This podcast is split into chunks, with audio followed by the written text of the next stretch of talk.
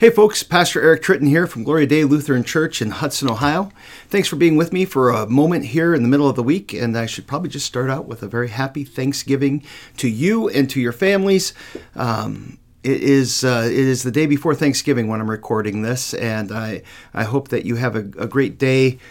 That it's a day of rest and a day of refreshment, um, and a day to gather with uh, with people that you love and. Uh, an opportunity to experience the, the good gifts that God gives to you. Uh, I want to talk with you a little bit about the church year. We are we're entering into a, a new season of the church year. Um, it's, it's, a season that's called Advent, and the way that uh, the way that we, we structure our, our worship services and our readings is that we follow something that's called a lectionary. It comes from the Latin that just means to read. So it's basically a reading plan and uh, you may have noticed that over the last year, coming to church, at least here at Gloria Dei, that all of our gospel lessons, almost all of our gospel lessons, came from the Gospel of Mark. Uh, there's a smattering of, uh, of John in there as well.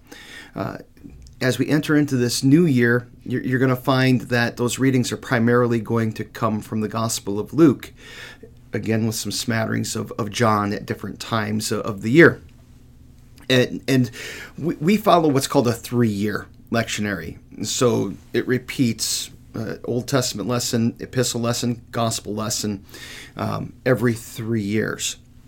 There's also a one-year lectionary that's out there too. That's the one I grew up with.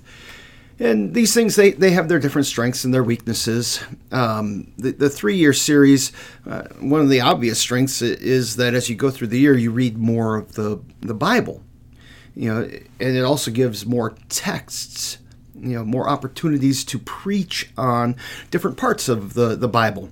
Uh, and I think this is especially true of the epistles, those those letters, um, because there are different times of the year where you'll have uh, uh, like a semi-continuous reading uh, of, uh, of a letter that Paul wrote, or James, or or the letter of Hebrews. We just uh, worked our way through some of that so there are some good things that you can do with that in terms of what you do in the life of the church with the preaching. Um, but there are also some downsides to this uh, three year lectionary.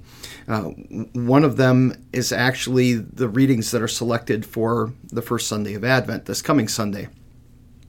So, the gospel lesson, you have to choose between uh, one of two readings. The, the first is Jesus' triumphal entry, Palm Sunday which, you know, traditionally, historically, we've connected to Holy Week.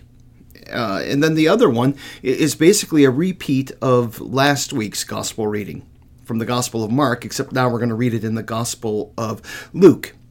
Uh, and you can take a look at what I'm talking about. I've put links in the blog page so you can just click on, on those two readings. Uh, you can click on all of the readings for Sunday. I find that's a good way to prepare for Sunday is to read those readings in advance. But uh, if you were to compare the reading from last week, which was from Mark 13, to the reading from this week, which is from Luke 21, you're, you're going to find that it's pretty much Jesus talking about the exact same thing. I, I, don't know why they, they back those up to each other and um, you know kind of give us a rough choice. I understand the uh, the triumphal entry thing because this season of Advent reminds us that Jesus comes to be our King, and we're preparing for Him to come to us. I just really kind of prefer to leave that with Palm Sunday. Um, and speaking of Palm Sunday, that's another thing that in the three-year lectionary is a little bit different.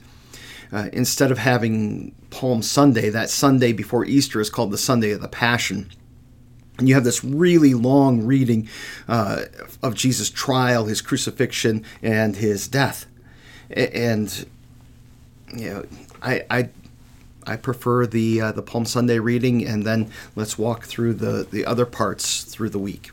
So uh, it's not a, a, right or a wrong. It's just something I, I don't uh, I don't care for. And um, one of the weaknesses is that um, you read less of the Bible but I think that there could be some debate about this actually, because uh, let me just ask a question: Wh- which is better, to read less of the Bible, but to read it more deeply, or to read more of the Bible, but read it less deeply. I, I, think you could go kind of both ways on that. You know, you could very much say, I want to read as much of it as I can and, and see the broad scope of everything. But I also think that there's a benefit in the, the one year lectionary in just we're going to dig down, we're going to read these same readings every year, and we're going to get to know them really, really well. Uh, you know, uh, so I, I, think that there's a benefit to to each of them, and, and they come with their pros and cons.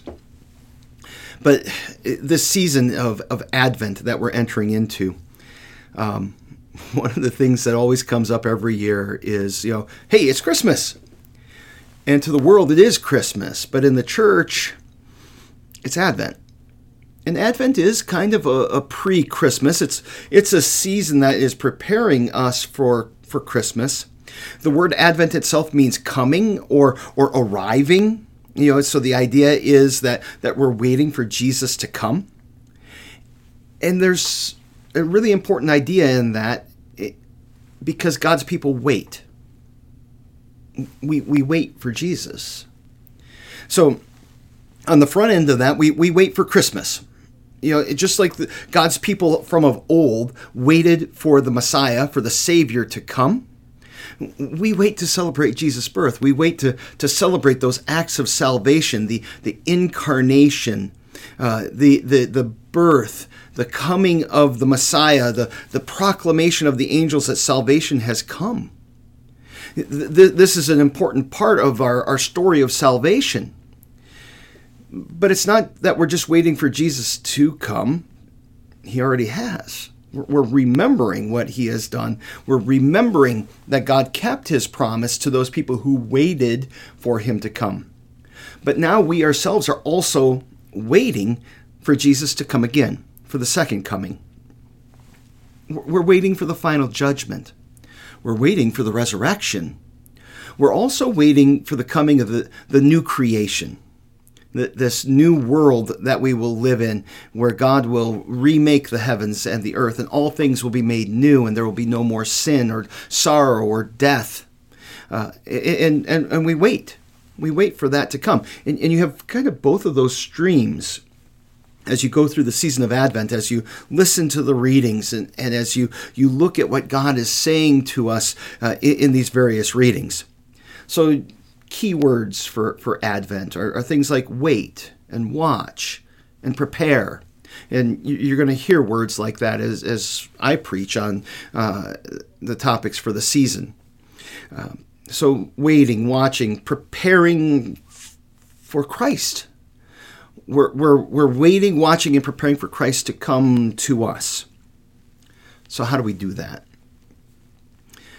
Well, I, I, think that there are a couple of, of habits that we might take on uh, to put ourselves in a position where God is working in our lives to prepare us for Christ to come to us.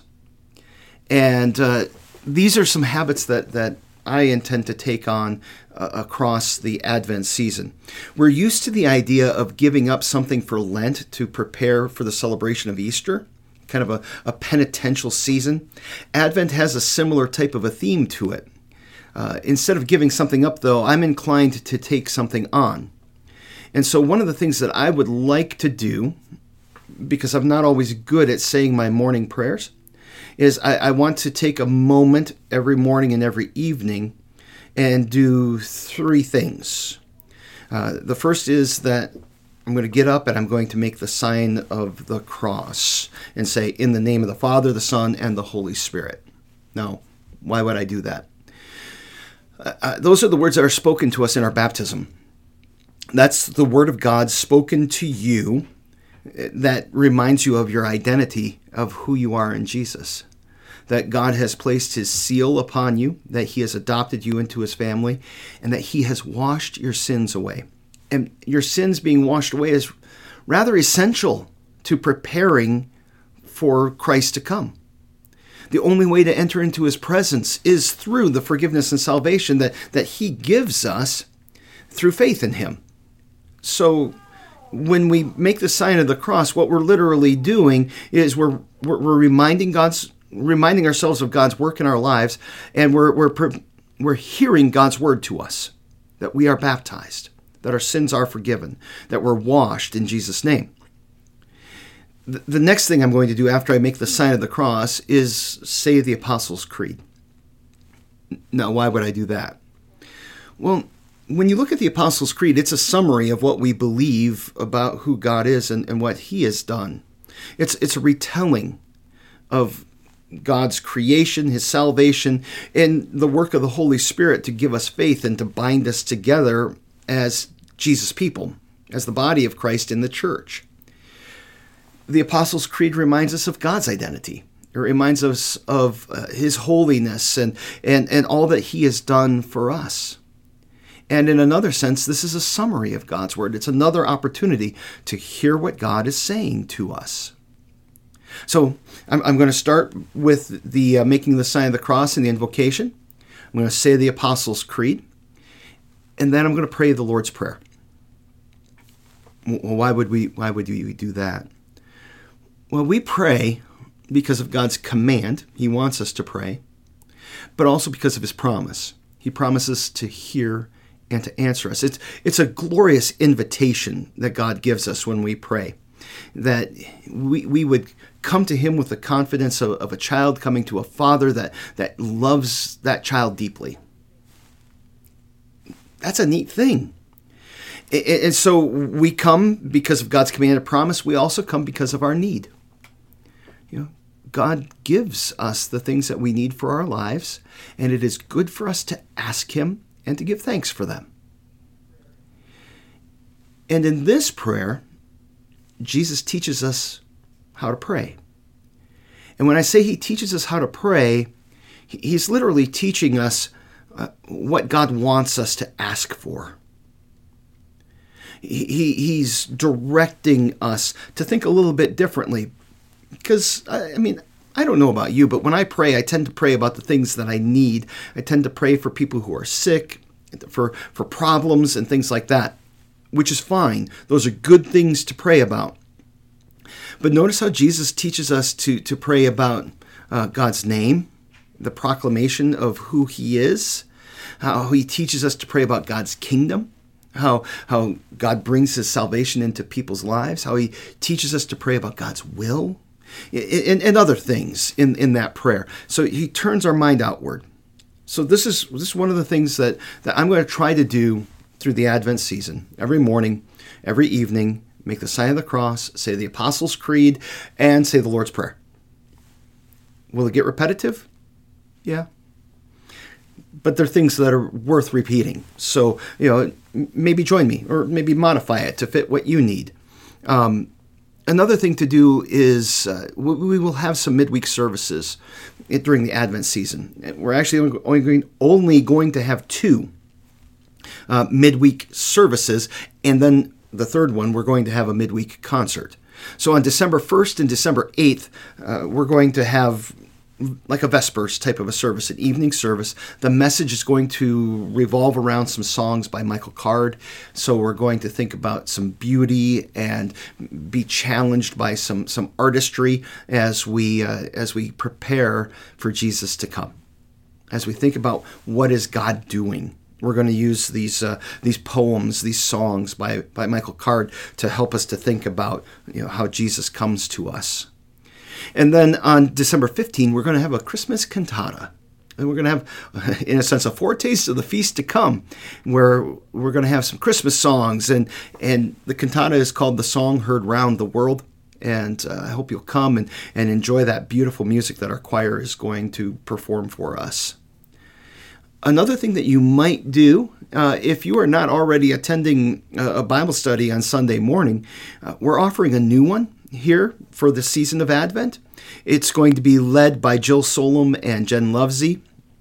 It's called Christmas The Good, the Bad, and the Ugly. It's looking at some different characters uh, across the, uh, the Christmas story to help to prepare us to uh, celebrate Christ's birth. And of course, one of the best things that we can do to prepare for Jesus to come to us is gather around his word and sacraments to be in church, to receive the Lord's Supper. So, um, some things to think about there. Uh, I also want to share a little bit of silliness with you. There is a song that I love. Uh, I just discovered it last year. It's a fun little ditty. It's called Gobble Gobble by Matthew West. There is a, a, a link in the uh, in, um, on the blog page that you could just click on and it'll pull up the video. Uh, but uh, that being said, uh, you know, maybe look it up. It's it's a uh, like I said, it's a fun song. It's a silly song, um, but I think it puts us in a good state of mind for celebrating Thanksgiving. God's blessings. Thanks for being with me. Uh, if this is helpful to you, you can uh, you can subscribe, you can share, uh, tell somebody about it, um, and thank you and happy Thanksgiving.